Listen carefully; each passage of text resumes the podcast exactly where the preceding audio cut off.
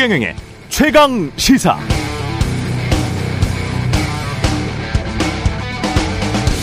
네, 병원을 평가할 때 어떤 병원에서 사망하는 사람이 많다. 그러니까 저 병원은 나쁜 병원, 의료 수준이 떨어진다고 단순히 평가하는 건 무지한 일입니다. 오히려 의료 수준이 높아서 그 병원으로 위급 환자가 몰리다 보니까 살리는 사람도 사망하는 사람도 많을 수 있기 때문입니다. 그래서 사망자 숫자나 비중을 가지고 병원을 평가해버리면 병원들은 오히려 생명을 살릴 수 있는 높은 수준을 가진 병원들이 중환자들도 기피해 버릴 수 있겠죠. 병원 점수 높게 받기 위해서 환자의 생명을 포기하는 대형 병원들 실제 해외에서 수십 년 전에 발생했던 사례입니다. 그래서 평가를 어떻게 하느냐는 매우 중요합니다. 과학기술 R&D에 대한 평가도 마찬가지입니다. 정밀하고 체계적인 평가 시스템이 중요합니다. 그런데 한국의 국가 R&D 사업의 성공률은 무려 98%에 이르기도 했습니다. 말도 안 되게 높습니다. 이건 이미 성공할 게 뻔한 프로젝트 위주로만 승인해 줘 왔다는 반증이기도 합니다. 그래서 대통령의 지적은 일리가 있습니다. 관료, 공공기관, 과학자, 기업, 대학들이 적당히 카르텔을 형성해서 국가 예산을 받아온 측면도 분명히 있습니다. 그러나 그렇다고 과학기술 연구개발 예산을 일률적으로 삭감하겠다는 해법도 참 단순 무식한 접근법입니다. 사망률이 높게 나왔으니까 병원에 대한 보조금을 그냥 줄여!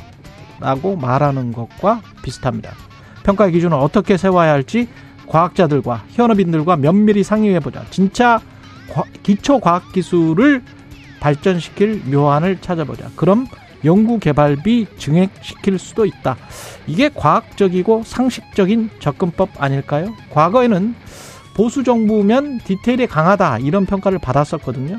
그런 의미에서도 이번 정부는 많이 다른 것 같습니다. 크고 길게 또 정밀하게 따져봐야 할 과학기술 R&D 사업이 대통령의 지적 후 일괄 결정되는 미래 계속 이러면 4년 후 한국은 어떤 모습이 되어 있을까요? 네, 안녕하십니까. 9월 18일 세상에 이익이 되는 방송 최경련의 최강일사 출발합니다. 저는 KBS 최경련 기자고요. 최경련의 최강일사 유튜브에서도 실시간 방송합니다. 문자 참여는 짧은 문자 50원, 긴 문자 100원이 되는 샵 9730 공오플 무료고요. 오늘 최강일사 이용 국민의힘 의원 최재성 전 청와대 정무수석 만나고요. 경제합시다에선 주식시장 흐름 살펴보겠습니다.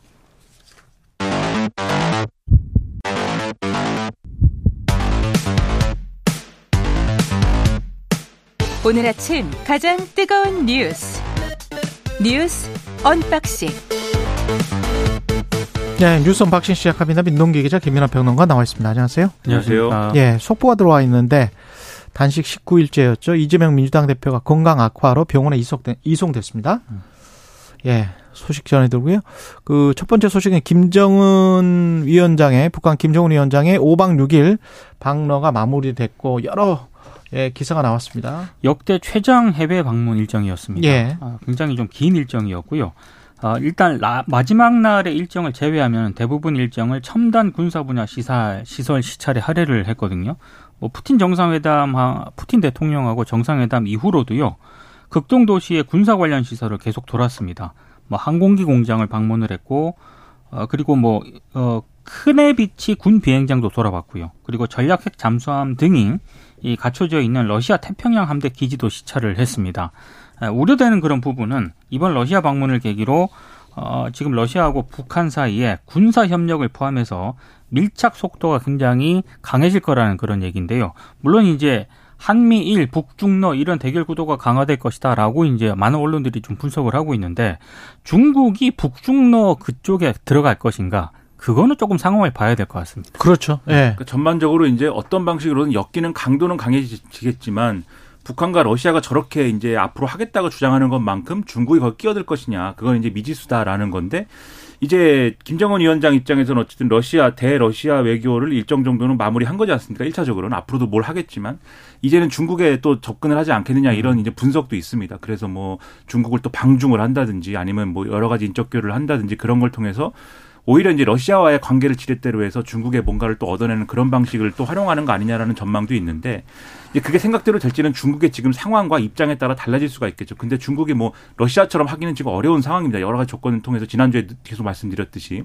그래서 이런 참 뭐 움직이기 어렵지만 여러 가지로 어, 뭐랄까요. 그 원심력이든 구심력이든 뭔가가 작용하는 상황이 있다면 거기에 맞는 전략을 구사하는 게 중요하기 때문에 지난주부터 계속 말씀드리듯이 여기 어떻게 전략적으로 대응할 거냐가 중요하기 때문에 지금까지의 우리 정부가 그냥 어떤 자유민주주의를 기준으로 해서 진영을 나눠 가지고 우린 이쪽 진영이다. 라고 얘기하는 거 이상의 어떤 전략이 있지 않으면 이걸 또 그냥 우리가 이게 어떤 기회가 될 수도 있는 건데 사실은 어떤 부분에서는 근데 이걸 또 눈 뜨고 그냥 지나 보내는 것이 될 수 있기 때문에 명확하게 전략을 세우고 움직일 것을 기대하고 있습니다. 미국도 굉장히 지금 혼란스러운 상황이고요. 사실 미국 기업들이 대러 제시하 대러 제재, 경제 제재 조치랄지 이런 것들에 완벽하게 지금 참여하고 있는 것도 아니에요. 그렇죠. 뉴스위크지 최근 보도를 보니까 59개 회사들이 반도체 등 첨단 장비를 중국이나 아마 터키를 통해서 몰래 들여가는 것 같은데 그게 어떻게 들여가는지 아직 CIA도 모르고 있다는 거예요. 음. 네. 그리고 그 담당자들 마이크론 테크놀로지랄지 뭐 우리가 다 아는 그런 회사입니다. 텍사스 인스트루먼트랄지 뭐 인텔이랄지 이런 회사들의 칩이 지금 러시아 무기 포탄에 지금 다 있다는 거 아니에요. 그래서 그게 발견이 됐고 이게 지금 어떻게 해서 이쪽으로 들어가게 된 건지 음. 그 루트를 찾고 있는데 그게 뭐 수천 개, 수만 개 루트라서 이 이런 인터뷰가 나와 있더라고요. 기업 담당자들로서는 한 다섯 명이 수천 개, 수만 개 루트를 어떻게 다 파악하고 어디에 유령 회사가 있고 이게 진짜 회사인지 아니면 진짜 러시아로 수입을 할 건지 그 루트가 있는 중국 회사인지 또는 터키 회사인지 아니면 다른 나라 회사인지 페이퍼 컴퍼니인지 어떻게 우리가 이걸 다 파악하냐라고 음. 이제 미국 기업들은 이렇게 항변을 하고 있기 때문에 미국 정부로서도 미국 기업의 선의만 믿고 근데 또 강제도 할 수 없잖아요. 자본주의 네. 체제에서. 그래서 굉장히 쉽지 않은 상황이다. 중국도 그렇고 유럽도 중국에 많이 얽혀 있는 상황인 거는 여러분이 너무 잘 아시고요. 이런저런 사항들이 우리도 우리의 이해관계나 이런 것들이 얼마나 얽혀 있는지에 관해서 한번 곰곰이 따져 보시기 바랍니다. 윤석열 대통령 유엔 총회 참, 참석자 미국으로 오늘 가죠? 오늘 오전에 예. 출국할 예정인데요. 일단 그 출국 전에 AP통신하고 인터뷰한 내용이 어제 공개가 됐거든요. 일단 북한과 러시아의 군사 협력을 강하게 비판을 했습니다. 유엔 안보리 결의와 각종 국제 제재에 반하는 불법적이고 정의롭지 못한 협력이다 이렇게 비판을 했고요. 아, 그리고 이제 오는 20일 오후에 예정된 유엔 총회 기조 연설을 통해서 한국이 2024년, 2025년 안보리 비상임 이사국으로서 우크라이나 전쟁, 북한 핵 문제와 같은 국제적 연대가 필요한 안보 문제에 관해서 책임 있는 역할을 수행해 나갈 것이다. 이런 점도 강조를 했습니다. 그리고 지난 4월 말에 열린 한미 정상회담을 또 언급을 했는데요. 한미 두 나라는 북한의 어떠한 핵 공격도 즉각적, 압도적, 결정적 대응에 직면하게 될 것이고 북한 정권의 종말로 귀결될 것임을 재확인했다. 이렇게 경고를 하기도 했습니다. 그리고 지난달 미국 캠프 데이비드에서 한미일 정상회담이 열리지 않았습니까? 아, 이때 삼국 협력이 북중로와의 신냉전 구도를 심화한다는 그런 지적이 제기가 됐었는데 아, 아마 이걸 염두에 둔 발언인 것 같습니다. 한미일 협력은 특정 국가를 배제하거나 배타적 그룹을 추구하지 않는다 이런 설명도 했는데요. 그러면서 연내에 한중일 정상회의 개최 가득 가능성을 거듭도 강조를 하기도 했습니다. 예.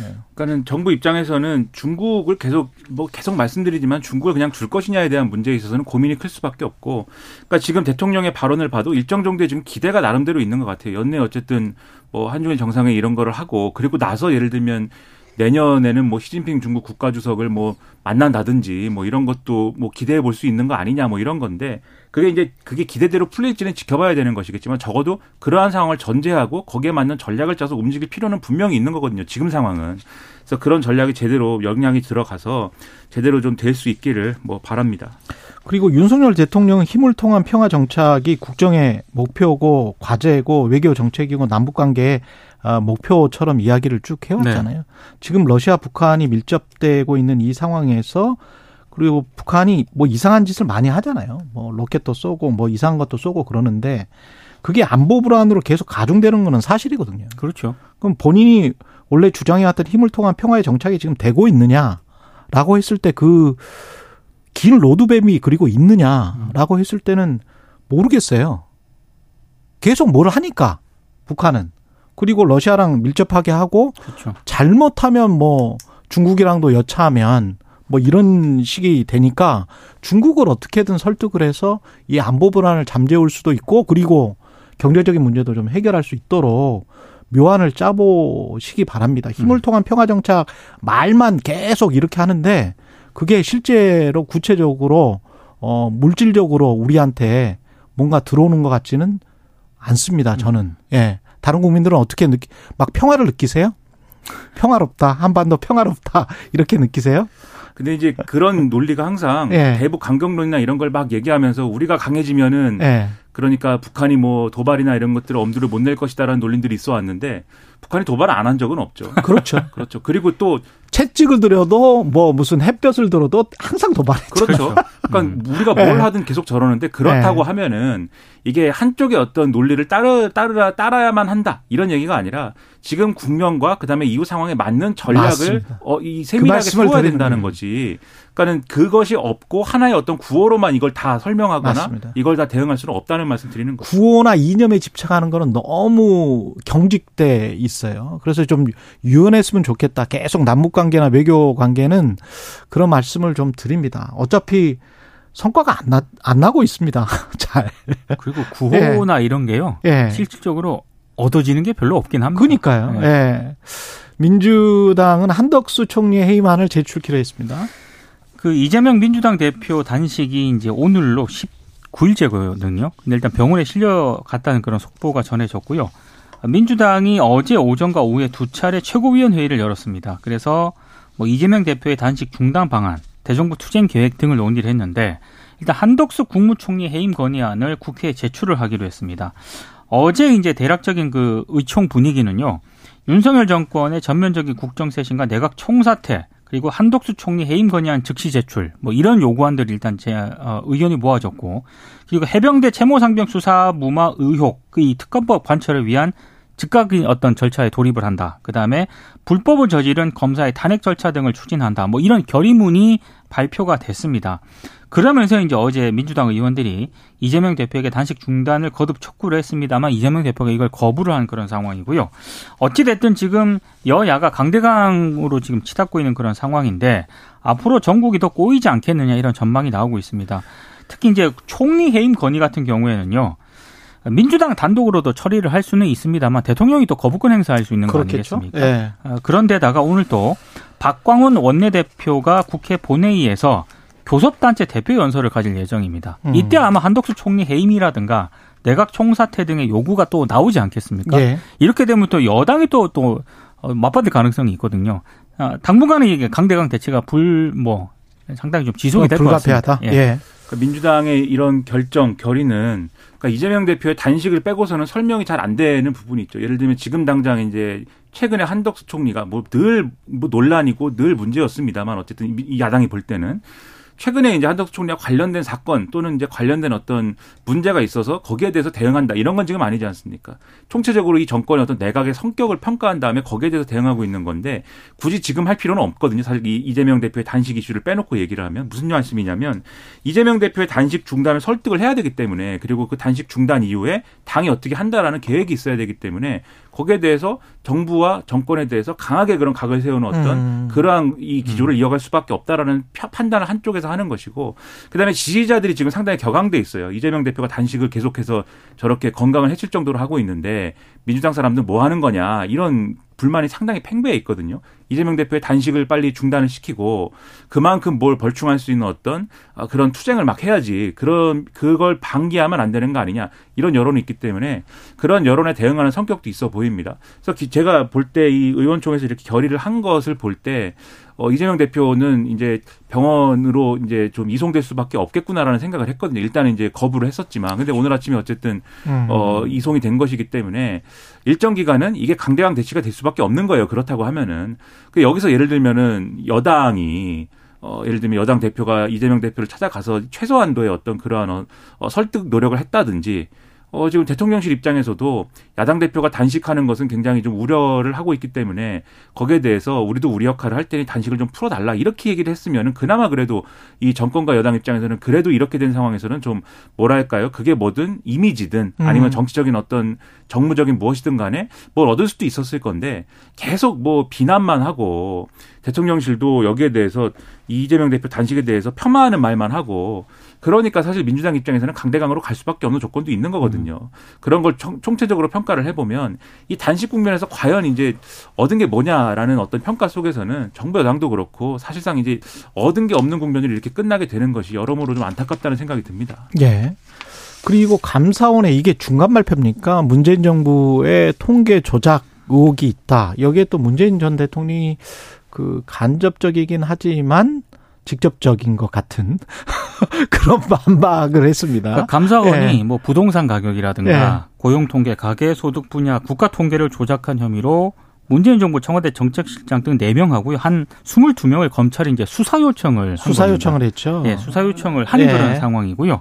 그러니까 이런 상황들이 이제 주말에 이제 많이 이제 언론을 통해서 보도가 되니까 문재인 전 대통령이 어제 또 한국노동사회연구소에서 발간한 그런 그런 뭐 여러 가지 노동 정책 평가 내용이 있습니다. 그렇죠. 그 내용은 사실 뭐 문재인 정부 시절 뭐 고용률이라든가 고용률이 제일 좋았다. 청년 고용률이 사상 최고였다. 그리고 뭐 비정규직 비율이라든가 임금 격차가 감소됐다. 이런 네. 통계를 또 이제 문재인 전 대통령이 페이스북에 또 올린 거거든요. 감사원에서는 부동산 통계 조작과 소득 분위 통계 조작이 있었다. 그렇습니다. 예. 이렇게 지금 의혹을 제기하고 있는 근데 것이고요. 이제 검찰이 수사 요청을 했기 때문에 수사 결과를 좀 지켜볼 필요는 있습니다만 예. 다만 이제 오늘 일부 언론을 통해서 전문가들이 음.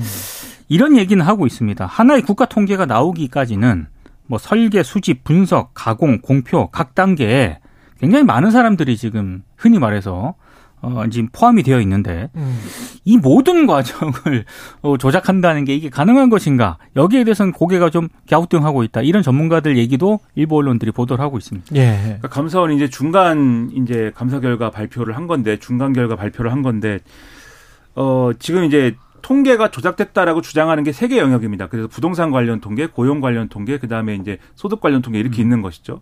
여기서 제가 볼 때 가장 문제가 되겠다 싶은 거는 부동산 관련 통계 부분인데 이거는 이제 예를 들면 그것도 마찬가지입니다. 부동산원에서 나온 통계를 조작했다 뭐 이런 건데 그것도 통계가 나오는 과정에는 여러 가지 이제 쟁점들이 있고 그게 이제 어떤 의도로 뭐 이렇게 통계가 좀 이 어떤 어떤 변수가 반영됐느냐는 따져봐야 되겠죠. 근데 거기서 이제 감사 결과에서 주목이 되는 거는 부동산 원에다가 뭐 압력을 행사했다 이런 그렇죠. 부분이 있거든요. 그리고 그 정황이 이제 구체적으로 좀 써 있습니다. 예를 들면은 계속 이런 식으로 이제 어떤 집값과 관련된 안 좋은 통계가 나오면 예산이나 조직을 날려버리겠다 뭐 이렇게 얘기한 과정도 있었다라는 건데 감사원의 그 중간 결과가 사실이라면 제가 볼 때는 그거는 문제가 될 수도 있다. 그렇죠. 그렇죠. 예. 그런 생각이 드는데 그 사실은 부 동산원 통계가 시장에 미치는 영향 그 시장이 계속 뭐 집값 기억이 올라갔다 근데 부동산 통계도 저 부동산원 통계도 있고 감정원도 있고 그다음에 어디죠? KB, KB 도 KB도 있죠. 있고. 근데 그렇죠. 사람들이 자주 보는 거는 KB하고 그렇죠. 뭐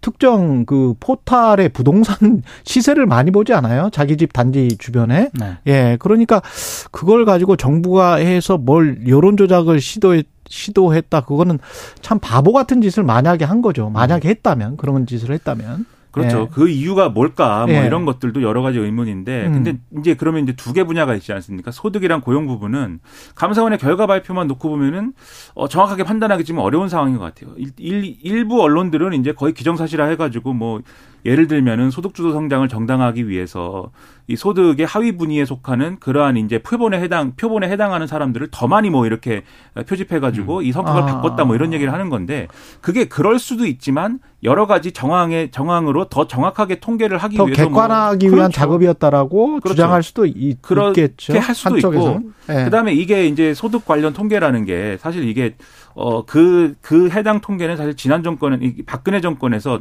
없애려고 하다가 살린 통계인 음. 것이고 원래는 가계금융복지조사 결과로 대체하려던 그런 통계의 성격도 있었기 때문에 여러모로 보안을 이렇게 하느니 저렇게 하느니 말이 많았던 예, 통계입니다. 맞아요. 예. 그래서 이제 그게 어떤 의도냐는 이 감사원의 결과 발표만 가지고는 좀 우리가 확신할 수 없을 것 같고 음. 고용 관련 통계도 이제 비정규직을 어떻게 어 이 통계 결과에서 어떻게 분류했느냐의 문제거든요. 여기에 대해서 는 문제다라는 지적도 있고 그럴 수도 있다라는 지적도 있는데 있는데 감사원의 결과 이 중간 조사 결과 내용만 보면은 그게 구체적인 내용은 아닌 것 같아요 아직까지는 그래서 지금은 어떻게 하는지 모르겠네. 그렇죠 예. 이 결과를 가지고 이제 검찰이 수사를 한다는 거 아니겠습니까? 예. 그러니까 수사 결과를 좀 더 지켜볼 필요가 있어 보이는 문제인데 제가 좀 의문인 거는 이런 걸 가지고 벌써 이 대통령실에서는 두 번 세 번씩 막 입장을 언론에 얘기를 하고 이게 주식회사 대한민국의 어떤 분식회계다 이런 식으로까지 얘기를 하고 있습니다. 근데 그런 표현은 평론가가 하는 거거든요. 저 같은 평론가가 하는 것이고 대통령실은 여기서 가장 모범 답안은 앞으로 검찰 수사를 엄정하게 할 수 있도록 우리가 지켜보겠다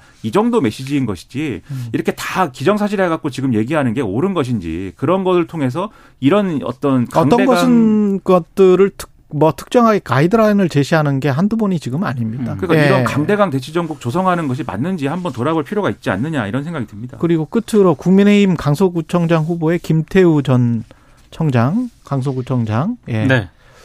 이 됐다. 그러니까 뭐 일단 당원 예. 조사하고요. 강소구민 여론 조사를 실시해서 각각 50%씩 반영이 됐다라고 하는데 예. 근데 후보자별 득표율을 공개를 안 했거든요. 아 득표율을 공개 안 했다. 그렇습니다. 공천은 오늘 최고위 의결을 거쳐서 확정이 되는데 예. 뭐 일각에서는 내로남불 아니냐 이런 비판도 있습니다. 제가 동아일보 사설 내용만 짧게 소개해드리겠습니다. 예. 지금까지 전례가 없는 일이다라고 했고요.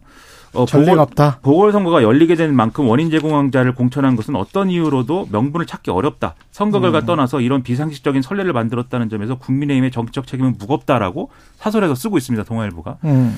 지금 김태우 전 구청장은 조국이 무죄면 나도 무죄다 뭐 이런 식으로 이 재판 결과에 대해 설명하고 있는데 늘 말씀드리지만 조국 전 장관이 누구를 봐- 봐주기 위해서 뭐 여러 가지를 했다라는 그 내용은 김태우 전, 이 김태우 전 구청장이 재판 받은 것 내용에 기소도 안 된 사안이고 별도의 사안이고 그거에 대해서 공익 제보자다라는 거에 대해서는 재판에서 일관적으로 일관되게 인정이 안 됐습니다. 예. 그래서 그런 설명은 부족하다라고 말씀드리겠습니다. 여기까지 뉴스 언박싱 민동기 기자 김민하 평론가였습니다. 고맙습니다. 고맙습니다. KBS 라디오 초인의 최강시사 듣고 계신 지금 시각 7시 41분입니다.